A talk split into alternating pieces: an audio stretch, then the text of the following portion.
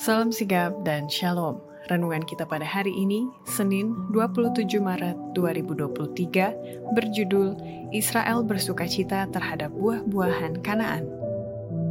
Ayat intinya terdapat di dalam 1 Raja-Raja 4 ayat 20.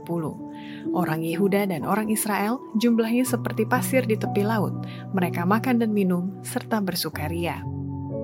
Pena Inspirasi menuliskan yang dimaksud dengan judul renungan kita pagi ini, Israel bersuka cita terhadap buah-buahan Kanaan, adalah sebuah panggilan kehidupan yang praktis agar kita bisa senantiasa memiliki sukacita bagi dunia, sebagai faktor yang menunjang kebahagiaan sejati dan sarana untuk memulihkan hubungan kita secara vertikal kepada Tuhan dan horizontal dengan sesama, sebagai berikut.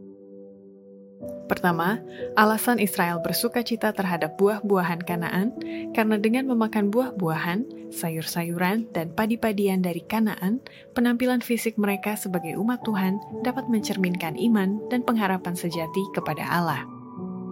Tuhan bermaksud membawa kembali umatnya hidup atas buah-buahan, sayur-sayuran, dan padi-padian sederhana.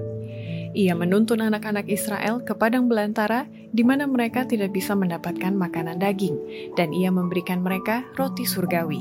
Manusia memang sudah makan roti malaikat. Ia ingin memiliki suatu umat yang dalam penampilan fisik mereka memperlihatkan kepercayaan ilahi, meskipun dengan perjalanan panjang mereka.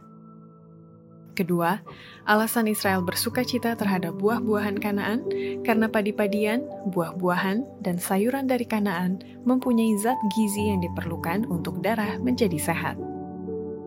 Padi-padian sederhana, buah-buahan, dan sayuran semua mempunyai zat gizi yang diperlukan untuk darah yang sehat.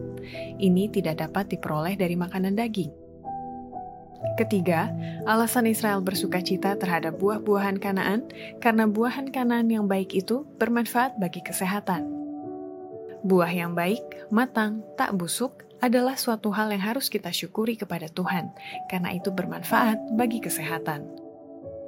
Keempat, Alasan Israel bersuka cita terhadap buah-buahan Kanaan karena buah alami lebih sehat daripada buahan yang diolah menjadi asinan dan pedas yang dapat menimbulkan iritasi lambung.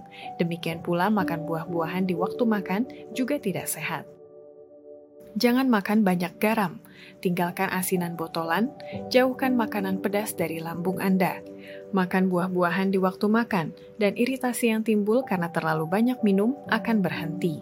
Tetapi bila diperlukan untuk menghilangkan rasa haus, air putih, minum beberapa saat sebelum atau sesudah makan. Itulah sebaiknya. Air putih adalah cairan terbaik untuk membersihkan jaringan. Demikianlah renungan kita pada hari ini. Kiranya Tuhan memberkati kita semua.